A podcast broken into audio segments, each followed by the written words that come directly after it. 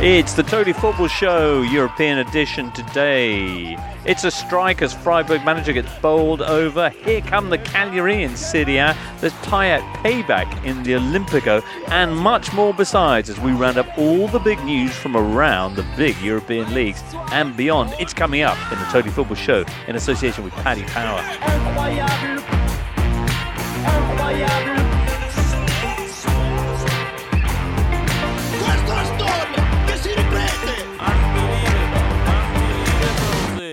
Hello there, welcome to our continental edition of the Totally Football Show. Here in the studio, it's James Horncastle. Hi, James. Alvaro Romeo's here. Hello, James. Over there, we got Julien Laurens. Bonjour. And on the phone from Iceland, Raphael Honigstein. Hello. Hello, Rafa. Hello, James. What do you- and everybody? What are you doing in the land of geysers and other geological phenomena? I'm launching. I'm helping to launch the Icelandic version of Bring the Noise, James. Fantastic. What's, what's that called in Icelandic, Raf? It's called. Uh, what's it called in Icelandic? Allt í botni. Yeah, great There you go. Listeners in uh, Reykjavik and beyond. Uh, that's available right now. Very kindly, you've agreed to take time out from your busy book tour to uh, to tell us what the uh, latest news is from Germany. Just give us a quick headline before we get stuck in. Oh, the biggest headline is, of course, Bayern destroying Dortmund 4 0 in the biggest match of uh, the season, with Hansi Flick probably doing enough, the assistant coach who is now caretaker, to get the job for the time being. Interesting, James. Meanwhile, in Serie A, no shortage of headlines there. Yeah, we've got Radja Nainggolan taking down Fiorentina. We've got Cristiano Ronaldo being substituted, walking straight off the pitch and going home before the game was even finished. And uh, yeah, we've got lots to talk about, James. There. Certainly have. We've got Napoli, the ongoing fallout of that. In Spain and outside of Spain, big Spanish news, Alvaro. Yes, outside of Spain, uh, because uh, Saudi Arabia will have four new guests uh, by the beginning of January. There will be Valencia, Barcelona, Atletico, and Real Madrid playing the Super Cup in there. And uh, obviously, locally speaking, So uh, four, four teams in the Super Cup yes, in Saudi Arabia. yes, yes, there is a lot of money to, to be made, and uh, I will explain a little bit later how much money each team is making for this. Wow. Um, and also in Spain, uh, it's basically back to routine for Lionel Right. Messi and the free kicks. He scored a couple of them, and that was the 34th hat trick in La Liga in his career. a hat trick of set pieces. I've got a remarkable stat about uh, free kicks coming up later on, so that's something to look forward to. Jules, what about Ligue 1 and the Olympico? Incredible, James. Uh, a lot of controversy uh, off the pitch, on the pitch as well. A lot of things happening. Great game, but even better atmosphere at the Stade Velodrome. It was really sensational. Basically, lots of things. Lots of things. Looking forward to finding out which. All right, let's just play a little bit of music and then Rafa, let's go Bundesliga. You're listening to the Totally Football Show in association with Paddy Power. Coutinho Außenriss, Pass raus auf den linken Flügel, Perisic, Tor! Thiago am ersten Pfosten, Perisic schlägt den Ball rein, 4 zu 0 für die Bayern.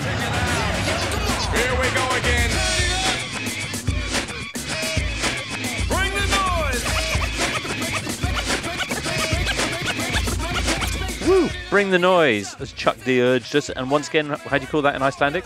Allt í botni. Right. Are you sure they're translating that right? It feels like they missed out a whole bunch of it. No, the translation is actually full throttle.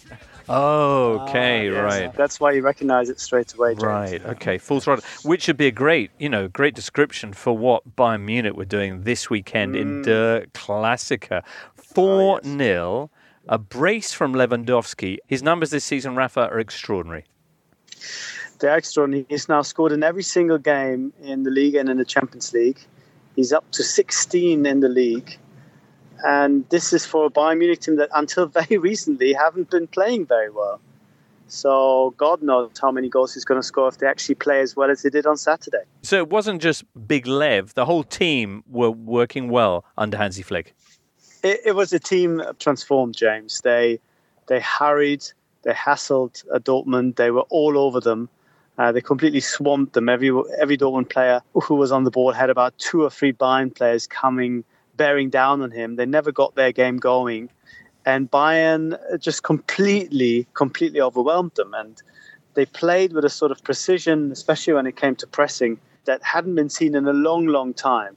Uh, maybe even not since Guardiola left in 2016. And it was very, very interesting to listen to Joshua Kimmich after the game, who said, Yeah, we had a great structure. We knew exactly who to press and when to press today because that's what the coach told us, which really doesn't reflect very well on, on the previous uh, incumbent.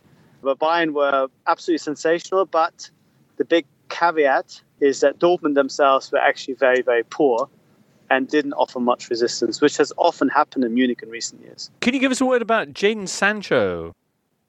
Sancho wasn't very good, but I think we have to consider the fact that he wasn't fully fit. He hadn't trained properly.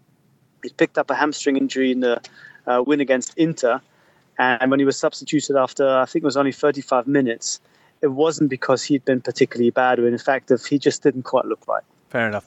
So the table looks uh, looks interesting again. Mönchengladbach are now four points clear of uh, RB Leipzig and Bayern Munich, who are level there in a kind of joint second with Freiburg, who had a pretty interesting game themselves with uh, Eintracht Frankfurt. Yeah, I mean, Freiburg are, are an amazing team. Uh, I think we talked about them in the past. They always uh, find a way of somehow playing much better than uh, the squad would, would have you think they can. Uh, with a fantastic, very idiosyncratic manager, Christian Streich.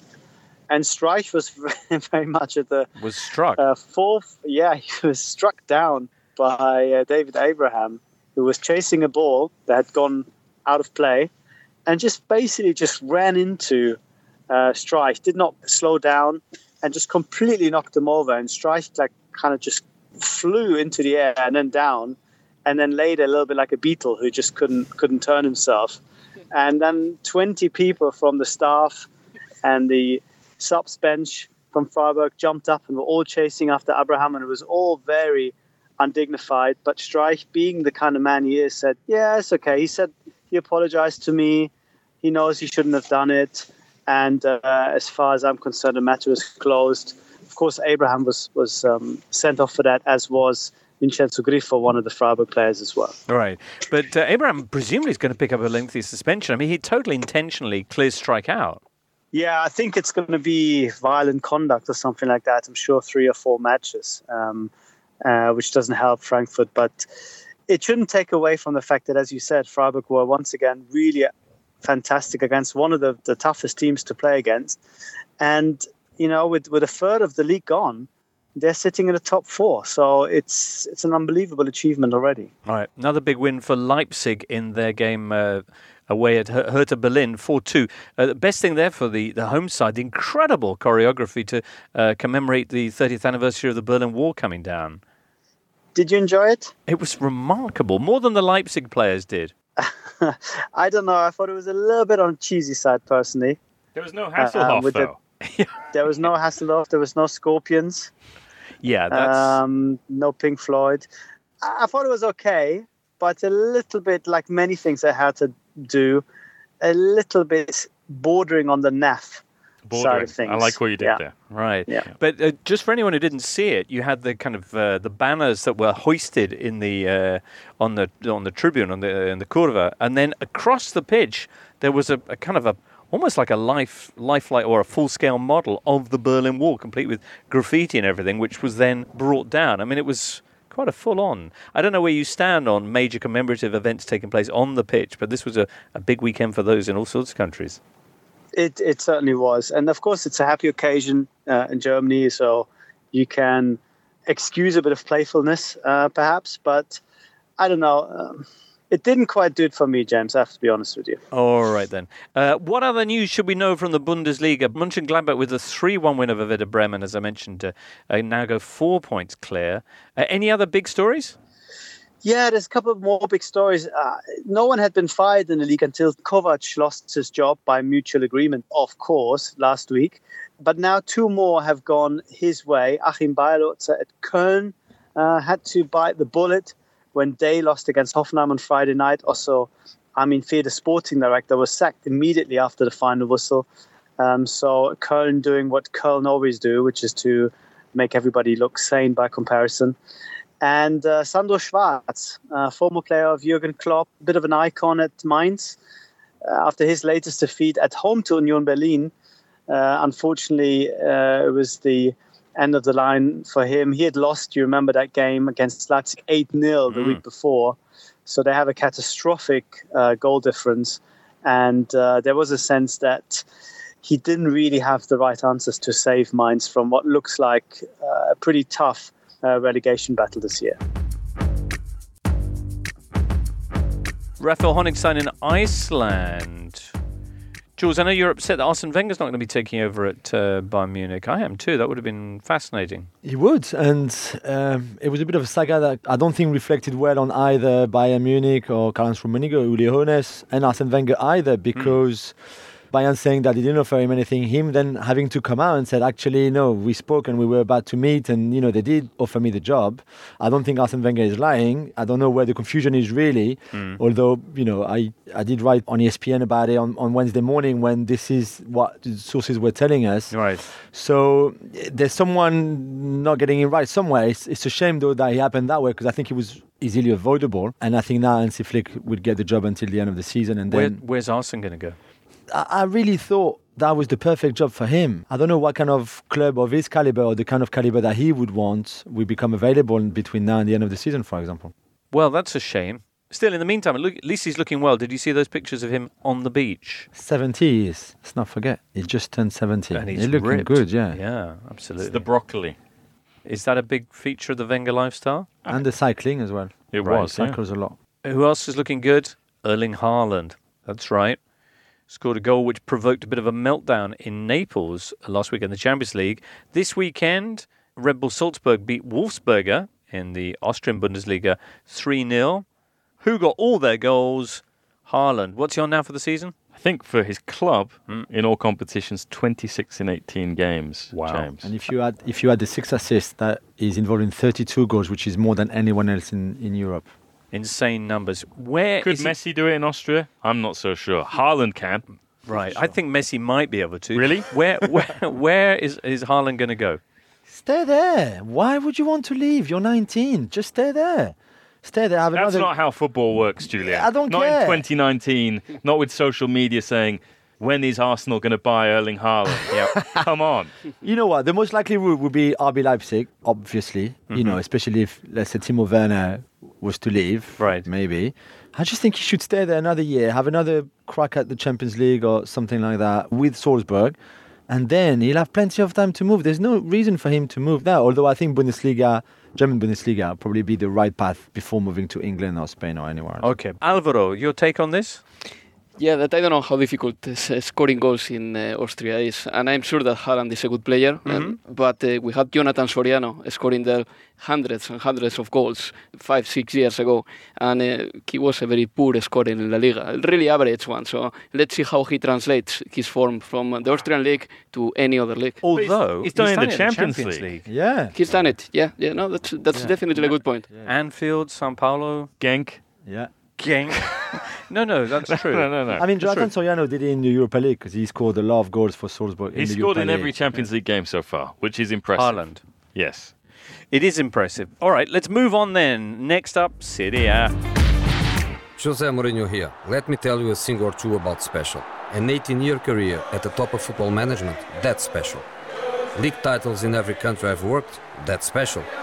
What isn't special is winning the daily jackpot on Paddy Power Games. That's right, Jose. Yes, someone wins an average £40,000 jackpot every single day. So if you win, don't think you're special. No respect. Get over it. Daily Jackpots by Paddy Power Games. Jackpots must be awarded by 11pm and vary from day to day. Jackpot is shared with other operators available on selected games. T's and C's at paddypower.com. 18 plus begambleaware.org. On Spotify, smart speaker, and podcast platforms everywhere, this is the Totally Football Show from Muddy Knees Media. Italy, where the big stories are, well, amongst them, Cagliari, incredible Cagliari, and also the clear out in Naples.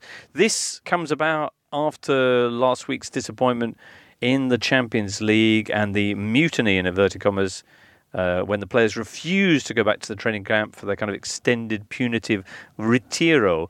There's talk now, after the nil-nil draw this weekend, James, that the stars are all going to be shipped out. Mertens and Callejon maybe this January, Allan Insigne, Ghoulam and Koulibaly next summer? That they're basically just going to ship all the big names out? Look, I think that's a bit of an overreaction at this stage, but I do think when we get to the end of the season, this cycle at Napoli is over. I think it's very difficult for the players and the owner to be reconciled. I think it's very difficult for the owner and the coach to be reconciled as well. Um, you mentioned what happened in midweek. Uh, they basically drew, they were already in this so called ritiro detention. They were supposed to go back to the training ground. They were told that by the president's son, who came down to the dressing room, and there was reportedly an altercation between him and some of the leading players.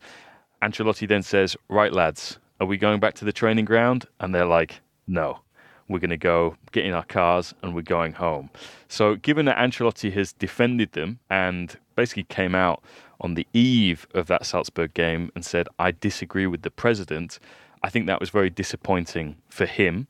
Um, there was a statement put out by Napoli uh, the following day, basically saying, Right, Ancelotti, it's your power. You can decide whether the club goes back into detention or not. And that, I think, was essentially inviting him again to go against the president's wishes. So he's in a very difficult situation because in, if you're fighting for your job, I think in some respects you you back the players because the players can help you save your job by getting results and getting wins. But the problem is that he did that and they didn't help him at all this weekend. So they drew nil nil. But before we come to that, James, there is an open training uh, session scheduled. Um, and Napoli haven't had an open training session in five years. The last one was when they won the Super Cup under Rafa Benitez. And essentially, this is an opportunity for the Ultras um, to come to the Stadio San Paolo and voice their discontent. And there were banners saying respect. The players were whistled, booed. Ancelotti refused to make eye contact with anyone in the crowd. It was only a small crowd, but it was hostile. And also, I think whilst Allan was at that training session, his house is burgled whilst his wife, seven months pregnant, is in the house. And the implication in the Instagram post that she put out there is that it was a warning that these things are linked. Right. Uh, Zielinski, in the meantime, his car's been vandalized. Um, so it's not uh, a particularly good situation.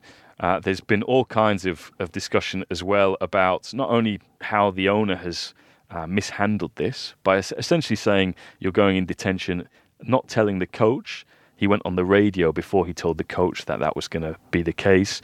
And then there's all this kind of these fractures between Ancelotti and the players, which have been speculated about because in Genk he left Insigne not on the bench but in the stands. Um, the same with Ghoulam uh, as well. And Carlo Ancelotti's son is his assistant. Uh, his son-in-law is his nutritionist. There is certainly a sense from some of the players that often you can go and confide in an assistant to say, "Oh, "I'm not sure what the manager's doing there. You know, maybe if we change things up a bit. Maybe if we trained different time or did something else, that would be good." But none of the players feel that they can do that Right. because ultimately the assistant, the nutritionist, is going to go and tell teacher, and all of this has led to this very Can't disappointing start to the season. Exactly, pretty Right. much. Napoli are seventh. They um, have deteriorated the most of all the teams in Serie A this season. I think they're um, nine points behind this stage where they are were last season. Their attack was the best in the league uh, this stage last year. It's the fifth best. Um, they're obviously miles behind Juventus at the moment. They're, uh, I think, what five points off Champions League places. But it's extraordinary to see not just them falling away, but this is a team that had challenged for the title, imploding or, or descending into effectively civil war. Are you surprised as well that the fans have been so critical of people who've been heroes like Mertens and Insigne? So I think they are more tolerant of Mertens. Mertens, in some respects, has always felt, certainly in the last couple of years, more of a star, more Neapolitan than the one who is actually Neapolitan, which is Lorenzo Insigne. Insigne has always given the impression that he's found it uncomfortable being the chosen one, essentially. That the guy who is to Naples what Totti was to Rome, and he's found that a very that crown very heavy um, to wear on his head. So he's been the one who's been the focal point of a lot of the criticism. Mertens was the only one at the open training session to go over to the fans and actually have a dialogue with them. So at the moment, the the players who are in the firing line, it's Insigne, it's Allan because of all of the speculation about what happened in the dressing room on Wednesday. And you mentioned about the futures of these players, James. Callejon's contract is up at the end of the year. Mertens' contract is up at the end of the year. And yeah, I think it's a, it's a real concern for Napoli because this is a club that has always been able to get top dollar for their players. And regardless of what you think about Mertens and Callejon, who are already in their 30s and coming towards the ends of their careers, they've got players like Fabian, they've got players like Kalidou Koulibaly, who will always go for a lot of money, but obviously it's better if they're playing in a team that is scoring lots of goals, um, winning, uh, maybe getting a trophy or two.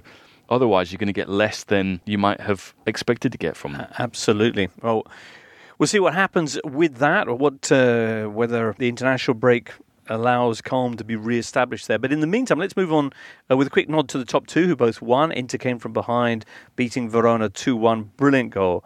Uh, from Barella. yeah, Uh, they signed him from Cagliari. from Cagliari.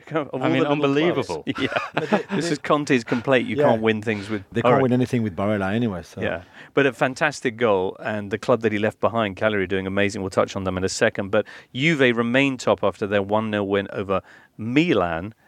Uh, 16 points between these two sides coming into the game, 19 afterwards, of course.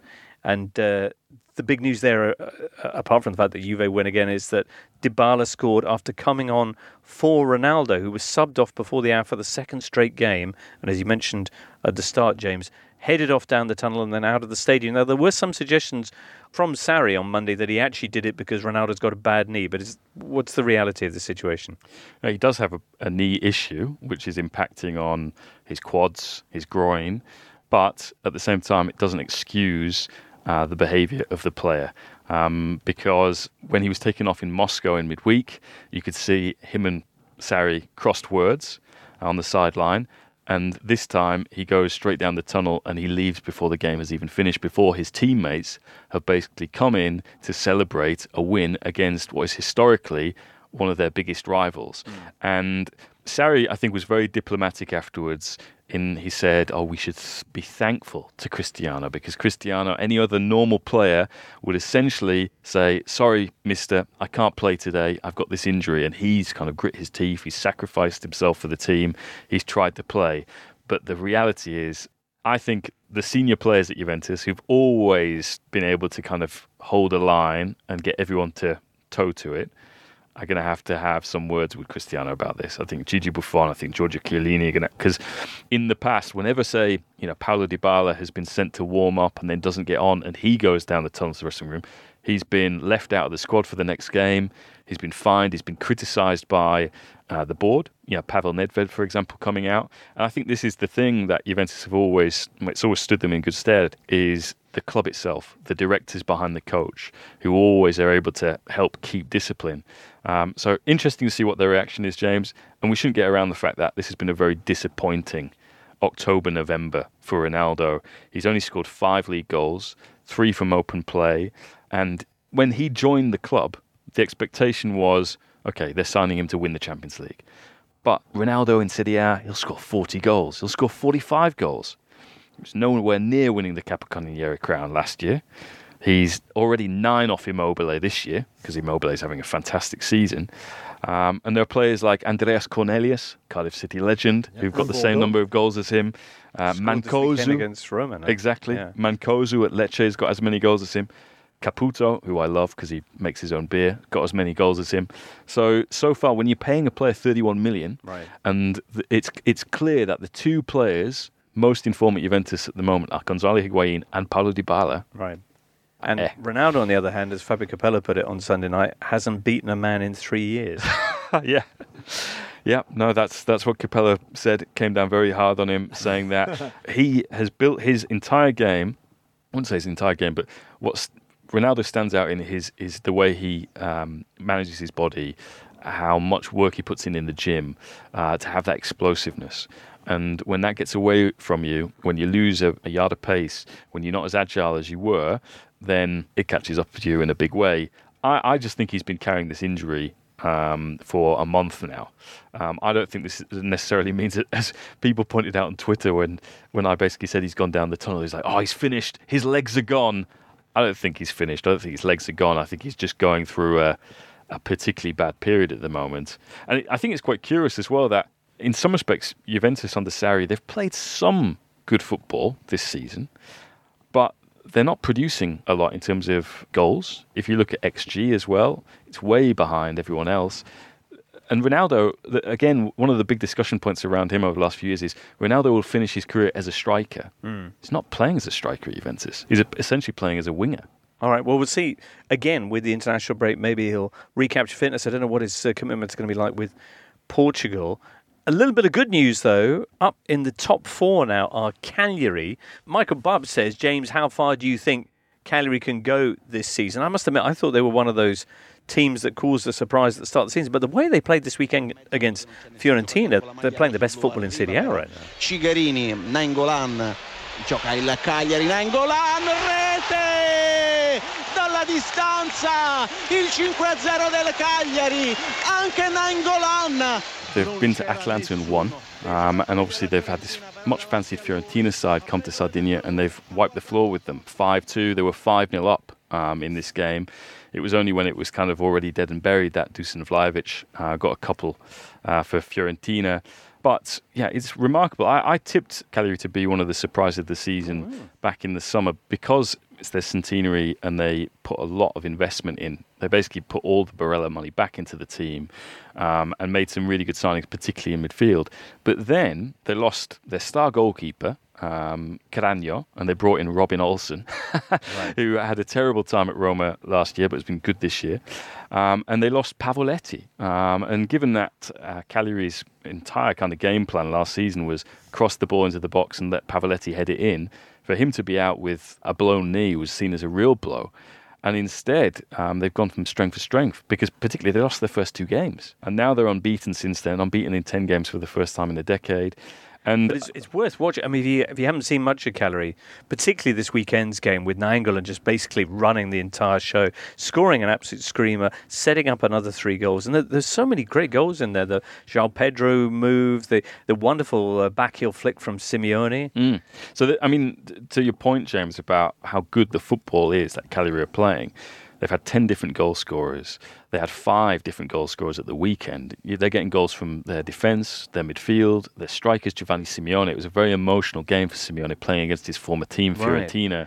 Yeah, where- he looked in tears when he scored. Yes, uh, I, I think a because last year I think was the hardest of his career so far. Um, you know, he was being booed by the Artemio Franchi. Um, he was then obviously dropped. And in the 13th minute of this game, I don't know if you saw it, they stopped it because this is the game that's very evocative of Davide Astori, who played for Cagliari and Fiorentina, um, the Fiorentina captain who passed away uh, the season before last. And there are a lot of players in this team, James, that I think look at this season as their redemption. So Nainggolan on the back of what happened with Inter last year. Simeone, as we've just mentioned. Marco Rog, who was signed by Napoli, and everyone thought, Rog, wow, he's this really talented Croatian midfield player. It never really happened for him at Napoli. It is happening for him now um, at Cagliari. So I'm curious to see how long they can sustain this. But if you look at some of the wins that they've had, James, it's not just the ones that I've mentioned against Atalanta and, and Fiorentina, but they went to Napoli and beat them away. They held Roma away as well. So they've already gone to a lot of the big sides and got results. Well, we'll talk more about another of the stories, uh, Mario Balotelli and the fallout uh, ongoing from that a little bit later on. But after this, La Liga. You're listening to the Totally Football Show in association with Paddy Power. Alvaro, Sevilla won the El Gran Derby derby against Betis. Loads of other things happened. We had Messi scoring a hat trick from set pieces. Hazard looking like Hazard again. Ooh, Valencia got their third win in a week. Loads of other goals from people like Lucas Perez who can't stop scoring. That's the same Lucas Perez who was briefly at Arsenal and West Ham.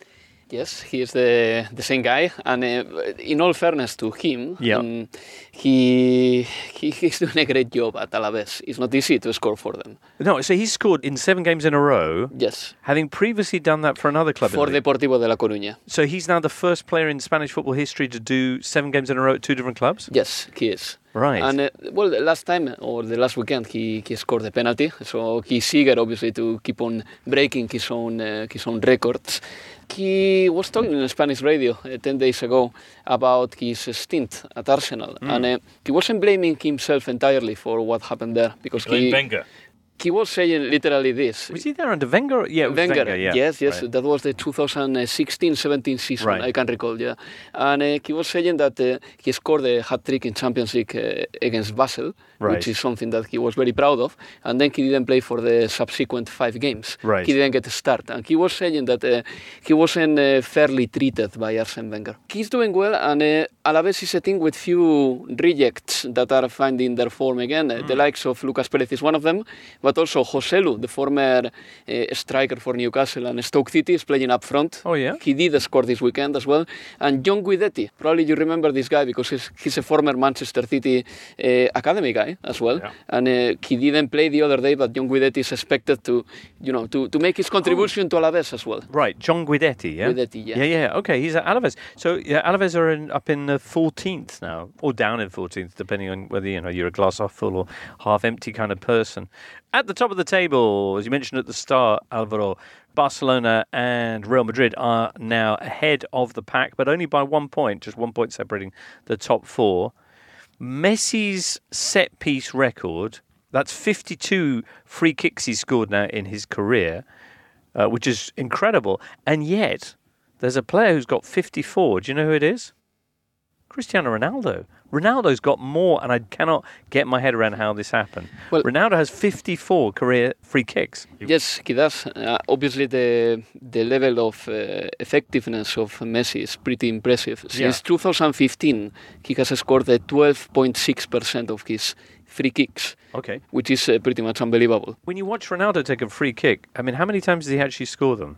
Virtually never. Thing is that Lionel Messi started uh, taking the free kicks. Uh, He started being the Barcelona free kick taker around 2011. Before him, there was T- Ronaldinho, then there was Thierry Henry, Rafa Marquez, Xavi Hernandez. There were a few players who were taking them, and uh, at some point, Messi proven that uh, he was uh, good enough to do it.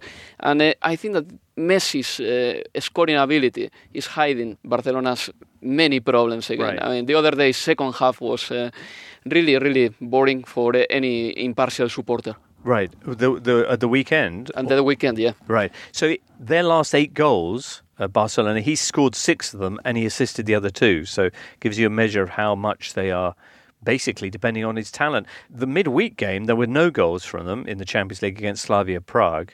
He wasn't able to, to change that. How much pressure has that added uh, to the manager Valverde, that goalless draw at home? A little bit, definitely. Uh, no one at the club is uh, questioning him publicly, but obviously Ernesto Valverde doesn't have uh, the love of Barcelona supporters in the same way that Guardiola or Luis Enrique did. The Thing here with Barcelona is that they put themselves in a very complicated situation now because it, they seemed that they were capable of uh, getting 10 points from the first Champions League uh, four games, which would be a tremendous uh, collection of points. And suddenly they've got only eight, and they have to play against Borussia Dortmund at home and against Inter Milan away. So this is adding a lot of pressure to uh, Barcelona. That But uh, Inter only have players from Cagliari, Sassuolo. I mean, you know, Conte's only got like five players he can pick from. It's easy for Barcelona. He's a very good manager, Conte. and the, the first half of Inter Milan against Barcelona was one of the most uh, dominative uh, performances I've seen at Camp Nou in recent years from a, from an away team. I would say that uh, despite them being top of the table, Barcelona, there is uh, something that tells you that the club uh, is in real trouble now and uh, that they for some reason they cannot produce uh, football from the midfield and this is uh, clogging up the attack of Barcelona and also hampering the defense very badly. They got a victory this weekend, yes, 4-1, but at the same time from the last five Barcelona goals, only one has been from open play. The rest of them from a set piece, which tells you that Barcelona at the minute doesn't have a playing plan. Okay. Real Madrid up there with them ahead of uh, Atletico Madrid and Sevilla, who were, as we mentioned, derby winners. Real Madrid, who did have a whopping win in the Champions League match day four against Galatasaray, 6 0, with uh, a hat trick from Rodrygo. Can you tell us more about this young Brazilian star, Alvaro? Yeah, he's a young player who was signed by Real Madrid in 2018, but Real Madrid decided to leave him one more year at Santos so he could uh, develop as a player. How, how big do you think he's going to be? It's difficult to say because uh, he has played only a fortnight of football, really. But uh, he seems to have all these things that Vinicius doesn't. Mm, he's got much more clarity than Vinicius. Probably not uh, his athletic uh, condition, but and at the same time, he's a player who goes straight to the point very, very quickly, very in a very mature way. For example, Neymar at the beginning he was a player and he still is a player who can produce tremendous things but sometimes he's uh, wasting a bit of time. He's too much in rhetoric. Uh, whereas uh, this guy rodrygo he reminds me quite a lot of raul in the sense that uh, from the age of 17 or 18 they go straight for the goal. They don't make it too complicated. And uh, the fact that uh, this guy was capable of scoring a goal in his debut game for real madrid and then he has scored the champions league hat-trick uh, i think in his second game uh, playing Champions League tells you that uh, this is a scoring force. He's got the know-how uh, in the box about what to do with the ball, where to put the ball, and he, he's finding the net very easily. Just a point behind Real Madrid, uh, Atletico Madrid, and Sevilla following their derby win. What were the scenes like there? Well, obviously, it was an unbelievable display before the game, and uh, there was uh, this. Uh, these lights and uh, this uh, anthem sung a cappella by Betis supporters and all these things that uh, make this derby one of the most specials in Spain. But uh, I was uh, rather surprised by the way Julen Lopetegui and Sevilla celebrated this victory. Is either Julen Lopetegui is fully integrated in the Sevilla ethos, and uh, he knows that winning this derby is the most important for the supporters, and it is for himself now. And it could be as well that Sevilla believes that this season, uh, given that uh, Barcelona is not finding their game, Real Madrid, uh, they are uh, under a renovation process, and Atletico de Madrid is not playing too well either and not getting as many results, maybe Sevilla believes that this is a season uh, where they can do something. Lucas Ocampos was again uh, excellent. He he scored the first goals for Sevilla, and then De Jong, the Dutch striker, managed to score the second one. He has been contested by Sevilla fans because he was never able to, to score easy chances against Barcelona at Camp Nou. But it seems that now he has found a way uh, to score goals for Sevilla, and De Jong is going to be a tremendous addition for the team for the season. So it's been a very important victory for Sevilla. In the Europa League, they have done the job already. They are qualified for the next stage. So now they can focus until February on La Liga. And uh, I never believed that Sevilla was going to be that good because they had a new manager, and also Monchi was back with probably no time to settle down like a workflow yet and at the same time 14 new players arrived to the team and some of them they were rejects as well. Players that uh, didn't make it at Porto like Oliver Torres. Players that didn't make it in France at least in every season like Lucas Ocampos and they all gel together very well. So I'm not saying that this Sevilla is going to be as good as Juande Ramos' Sevilla or Unai Emery's Sevilla but they are on the way to become again a really interesting team in La Liga. One point off the top. Granada, the former leaders, you will recall, have dropped down to eighth in the meantime. Very nice. Before we leave La Liga, can you just explain a little bit more about the background and what the reaction has been to this plan to turn the Super Cup from a kind of one match community shield thing into some mini tournament, money spinning mini tournament hmm. In the controversial location of Saudi Arabia, of all places? Well, the, nobody liked this idea very much, but it seems that the Spanish FA is going ahead with it. They are going ahead with it, and they have pretty much imposed it because there is a money lot in there for the participants uh, who are not true in this case. Uh, the Spanish Super Cup was played in the past until this year. Or until next year, to be more precise, uh, between the Spanish Cup winner and the Spanish League winner. Right. Well, this season there are two more guests to it. Uh, so the second of La Liga and the third of La Liga are invited as well, which uh, makes uh, the top three of the league against the cup winners. against the cup winners. Yeah, and uh, it's going to be in a playoff system, so there will be a semi-final and a final. The draw has been made. Is there going to be a third, fourth playoff? Um, I'm not too sure about that. I Really, not. I'm not too sure about that. and How much money are they going to make from this? yeah, they are going to make. Uh, this is a three-year contract for the Spanish FA. So the Spanish uh, Super Cup is going to be played in Saudi Arabia for three years, and the contract is for 120 million, which will be shared uh, with the clubs, and also part of it will go to the Spanish FA. And then there is a conditio sine qua non from the Spanish FA saying that uh, there has to be free access for women. To any stand in the pitch, and there will be no dress code for women. So basically, they can wear whatever they can wear. Uh, these are the conditions that the Spanish FA are putting, so the games go ahead. And are they presumably spinning that, saying, no, we are a, a modernizing force for change in Saudi Arabia? What's, what's the reaction been to this in, in Spain? Bad reaction, generally speaking, uh, not only for the uh, sporting point of view, because it doesn't make any sense that four teams play it, but also because they are taking the cup away from Spain, Yeah. which is another thing that we haven't talked about. So basically, you're taking the football away from the supporters, and literally, the Spanish FA president, José Luis Rubiales, says that this is an aim to help the country because they believe that football can help. So, you know, we have heard this message many times and all that, but we all know that the 120 million that the Spanish FA is going to put in their pocket is what moves the world. Yeah. Hmm. It's going to help. The, For- it's going to help the clubs in La Liga. For all, the, uh, for all the cinema they made about going to the US and play a La Liga match in the US Yeah. in Miami and all of that, and now as soon as Saudi Arabia offers more money, they go like, do you know what? Mm, I don't fancy Miami, but yeah, let's go um, somewhere in Saudi Arabia. You're listening to the Totally Football Show with James Richardson. Ah, il y a un beau contre à jouer du côté de l'Olympique de Marseille. Maxime Lopez, Dimitri Payet dans sa phase de réparation, la frappe de Payet Ça fait 2 buts à 0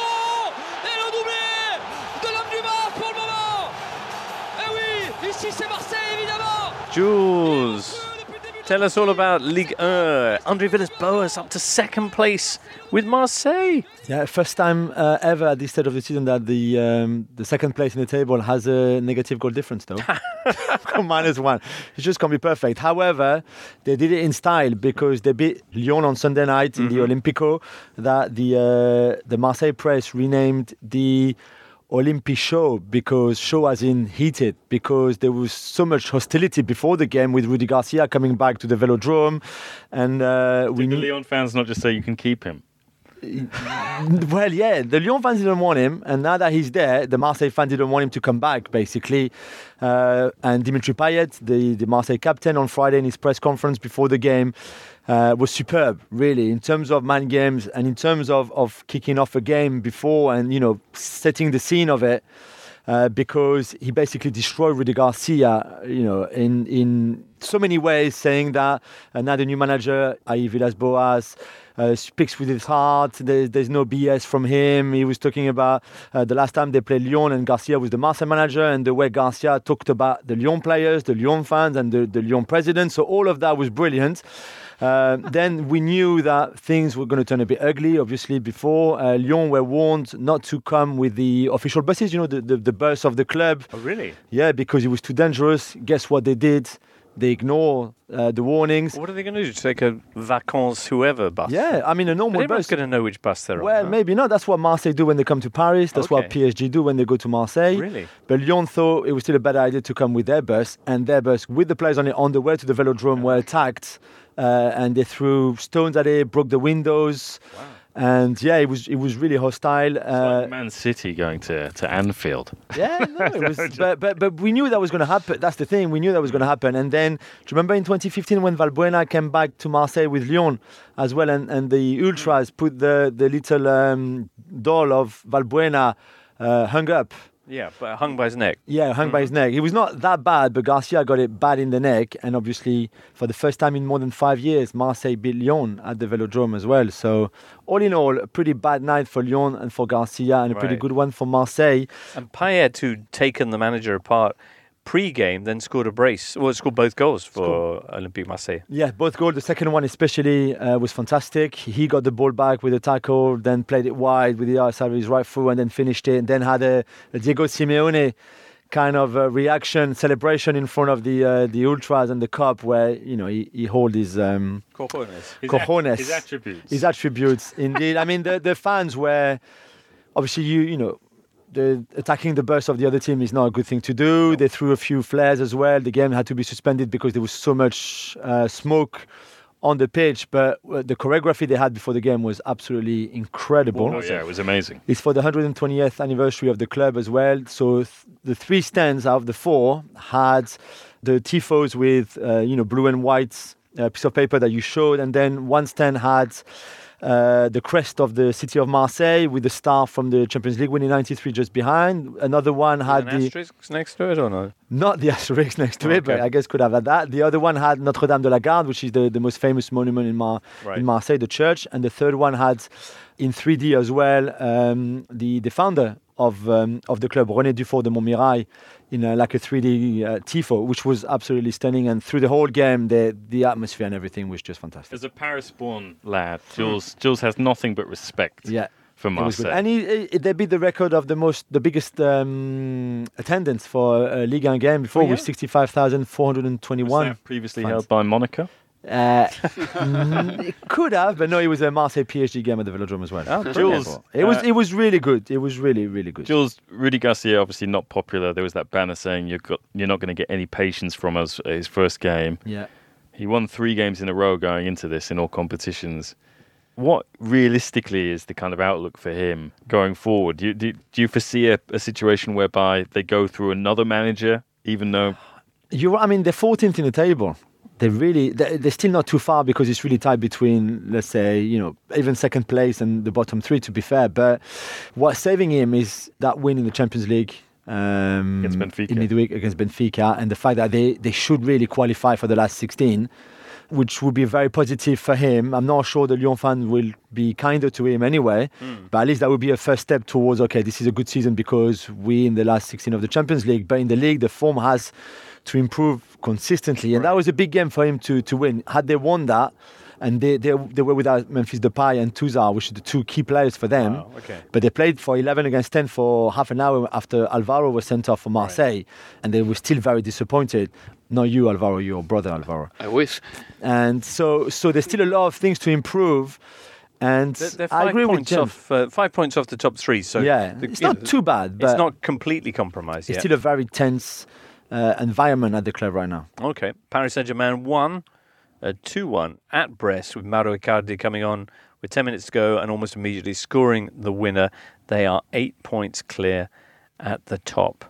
Icardi scores a goal every 17 touches in League. Uh, Incredible. And Cavani, Cavani started and had that was his opportunity to, you know, come back a bit in the duel with with Icardi to try to reclaim that first place as a striker. And he had only one shot on target. It was it was really poor. And Icardi comes on, second touch he touches the ball and he scores the winner again. You know, it's like nine in the last eight now. He's been incredible and and you do worry for Cavani because he's not going to play much. And Icardi now is the, the real number one. maybe he'll be heading to MLS soon, Cavani. Maybe. I know we will be actually on Chantilly Football Show in a minute or two to hear about the uh, MLS Cup.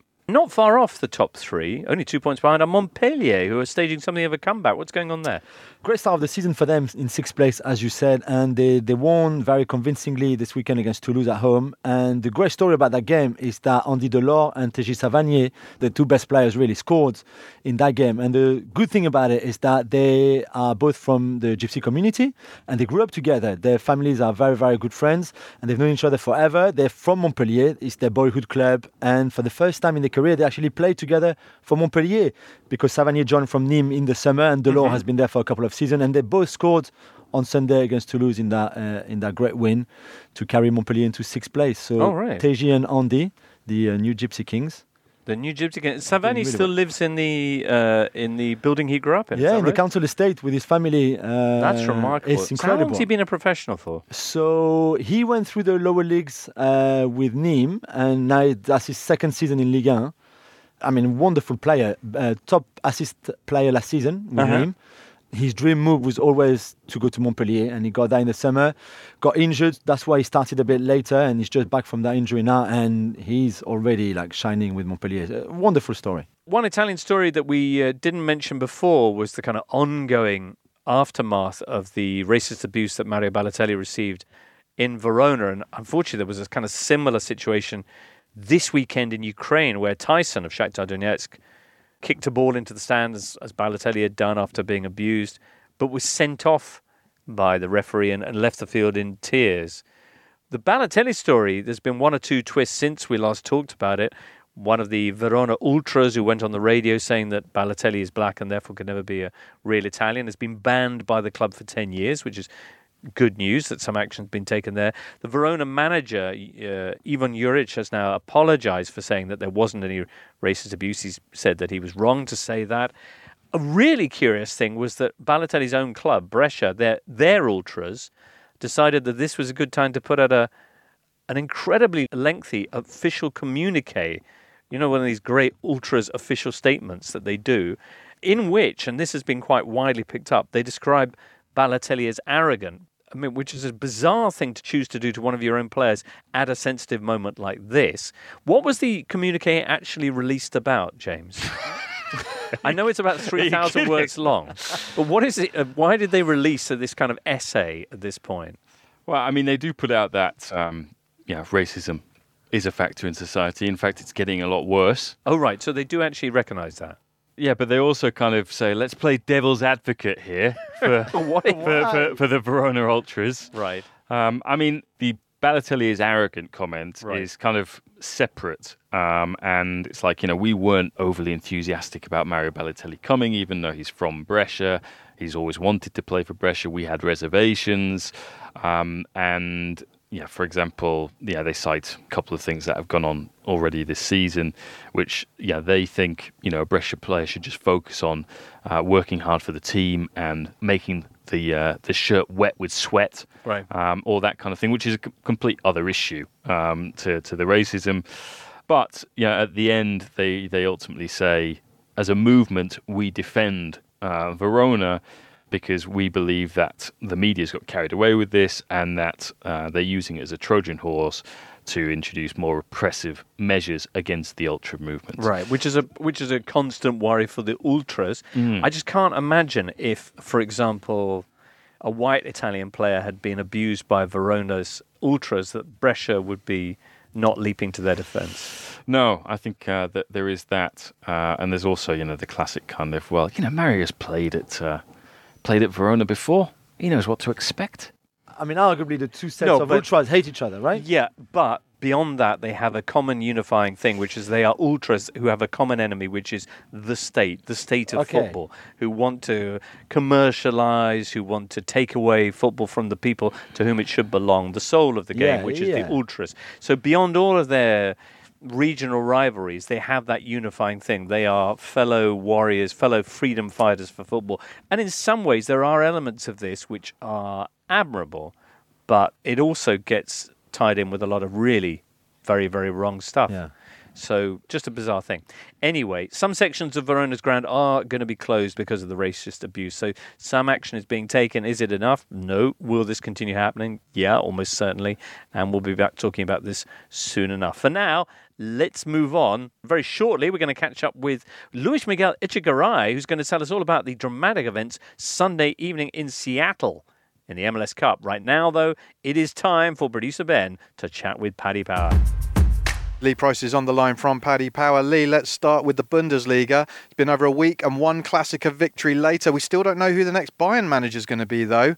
What the market's saying? Well, Arsene Wenger's been making all the right noises, hasn't he? But he's a distant six to one in this betting. That does put him second favourite.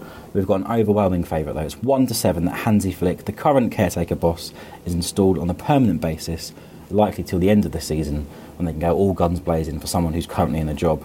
Jose Mourinho is 14 to 1 in this market. This will not be his return to football if our traders know what they're talking about. And I, for one, believe in them. Over in France, another goal for Mauro Icardi for PSG. Um, what are the chances of him finishing the top scorer in Ligue 1? Yeah, it's gone slightly, only very slightly, under the radar, but Icardi has returned to form almost immediately for PSG, and he's 4 to 1 to be top scorer for Ligue 1. That makes him second favourite behind a certain Kylian Mbappe, who is 6 to 5. I can't believe that's not odds on, to be honest. Neymar is 5 to 1 in the betting before we finally get a non PSG player. Ben Yedder is 7 to 1 to win the Golden Boot in France. And finally to Italy, where Atalanta are still in the Champions League, just about. There's a big lunch riding on this for James Horncastle. Can they reach the knockout stages? That lunch is finally balanced right now. It's 7 to 2 that Atalanta go through to the Champions League knockout stages, but that puts them third in our betting.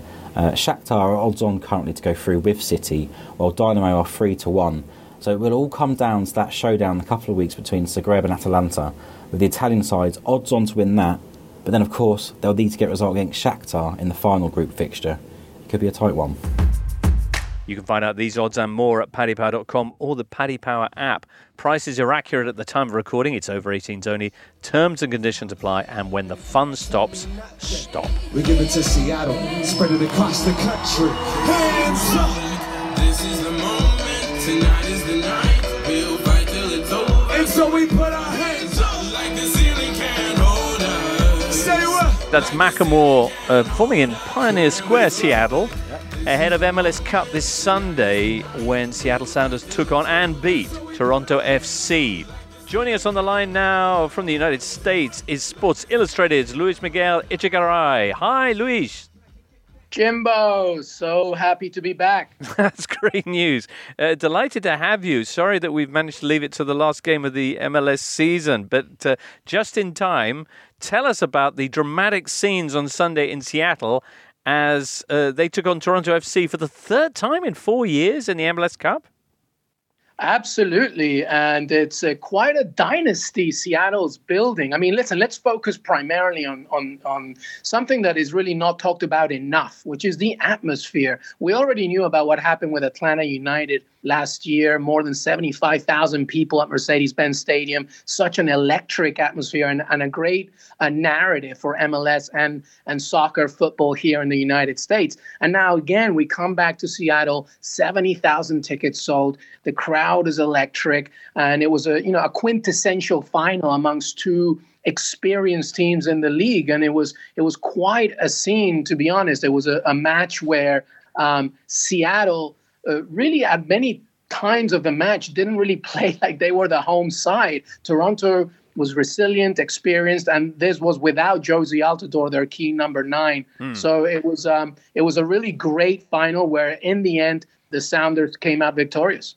The other factor of this is that nobody saw this one coming. Everybody knew about LAFC's tremendous regular season with Carlos Vela, um, people maybe thought that Zlatan Ibrahimovic and LA Galaxy were finally to, you know, get to MLS Cup.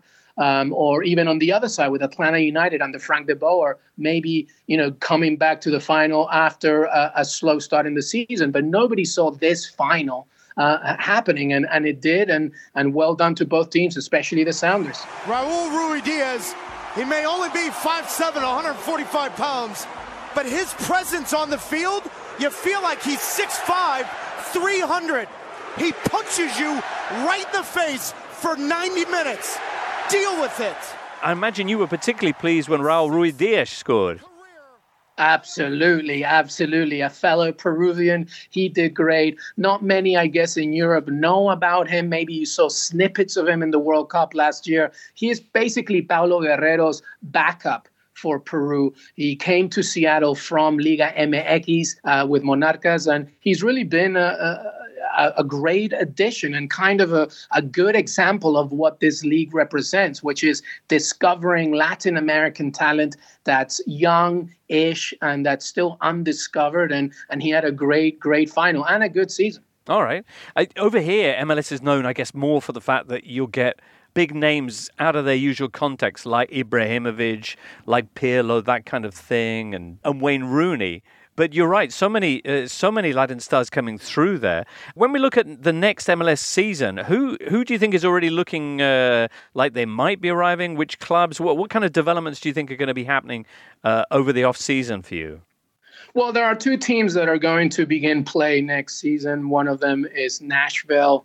Uh, coming into 2020. But obviously, the big story is uh, David Beckham's uh, Inter Miami, which is really just creating a lot of noise here. And, you know, the culture in Miami of football is obviously so big with its Latin American and international influence. So that's really the main headline. I actually interviewed Jorge Mas and Paul McDonough, who are both. Uh, you know the executive and the development directors for Inter Miami uh, last month, and one of the things that I pressed them on was obviously we're trying to find out who the manager is going to be and who the designated player is going to be. They confirmed with me that the manager is most definitely going to be somebody that has played both in Europe and has South American or Spanish reputation. Um, so you could think about somebody like Santiago Solari, uh, who could be a, a major player. And then in the DP market, honestly, with that money, with that investment, you know, Edinson Cavani, who's probably losing a spot to Icardi at PSG, could be a player. Uh, there are many, many key players. Like you said, MLS is popular, obviously, with the Zlatans and the Rooneys that come, and Inter Miami is going to be no different. But I can definitely uh, say that you will be looking at a Latin American influenced team there uh, that understands how to not just play well, but represent the culture, just like Carlos Vela did with LAFC. Has it been a good season, Luis? It has. It has been a good season. I think the quality, I think one of the misconceptions about MLS is like obviously the quality is not as good. But as we have talked about, it's not just about these, uh, you know, former, you know, uh, in their prime stars that are coming to the league, but it's also about the Latin American and international talent that comes in. We all talk about your Rooneys and your Zlatans, but nobody mentions the fact that somebody like Pavon from Boca Juniors came here to play on loan. There's also Diego Rossi, the Uruguayan. There's a Uruguayan kid called Brian Rodriguez that plays for LAFC that's so good. And that influx of like young talent that comes in, along with the investment in homegrown talent, is only going to help the league. And let's not forget, I mean, the MLS uh, Cup on Sunday was on ABC, like prime network television, right in the middle of an NFL Sunday. And that's nothing but good news for the US and North America as this league keeps developing. Hi, Luis. It's, uh, it's Julien. We were talking with James Horncastle before about the uh, the Don Garber Ibra AC Milan thing uh, before before the final, and uh, you know, apart from the fact that it was clumsy and not true that Ibra was going to AC was going back to AC Milan, the idea very much was that Garber wanted to show that there are big European clubs who are now coming to do their shopping in MLS. We saw that with Almiron. Josef Martinez might be another one that at some point we make the move across the Atlantic to, to Europe. And and is that the feeling that you have over there now watching it all the time? Is that the league is improving so quickly and those players, especially like you said, undiscovered South American talent will go to MLS, make a name for themselves, and then go to Europe instead of going straight to Europe like a lot of them have done before?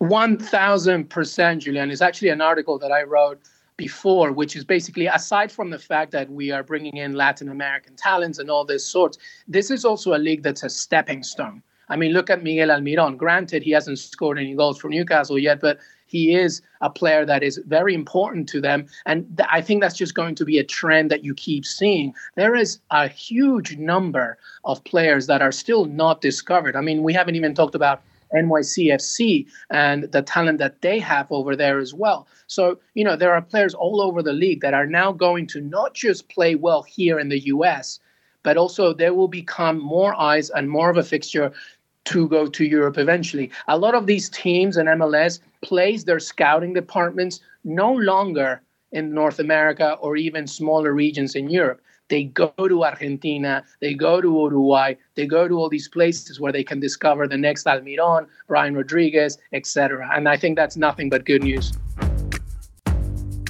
Do you know who the coaching assistant at Seattle is? Is it Djimi Traore? Liverpool legend Djimi Traore. Okay, good. MLS champion assistant thing. yeah, Brian. Okay, well that that's great, and uh, that is it for this edition of the Totally Football Show, a Continental Roundup. We're not back next week because it's an international break, but we will be the week after that. And who knows how many stories we'll have to tell by then. Hey, Jules. People might protest that there's nothing next week when it's a very important week. Is it a big week, Yeah, Jules? a lot of countries will or won't qualify for the next Euros. We will know all of that Yep. by next week. Luckily, we'll have totally regular Totally Football Show updates on Thursday night and Fair Monday enough. night. So, you know, I think we'll be covered. Fair enough. Anyway, great to see you today, Julien, Alvaro, Thank you. and James Horncastle. Great. uh, Raphael Honigstein in, in uh, Iceland, of course, and Luis Miguel Echegaray there in America. Listener, thank you for being with us. We will return with more Totally Football shows in the meantime, but the European edition will be back in a fortnight for now. From all of us here, it's goodbye. You've been listening to the Totally Football Show, a Muddy Knees Media production. For sales and advertising, please email sales at muddykneesmedia.com. Keep up to date with everything across our Totally Football network at The Totally Show on Twitter, and make sure you check out our brand new website too, thetotallyfootballshow.com.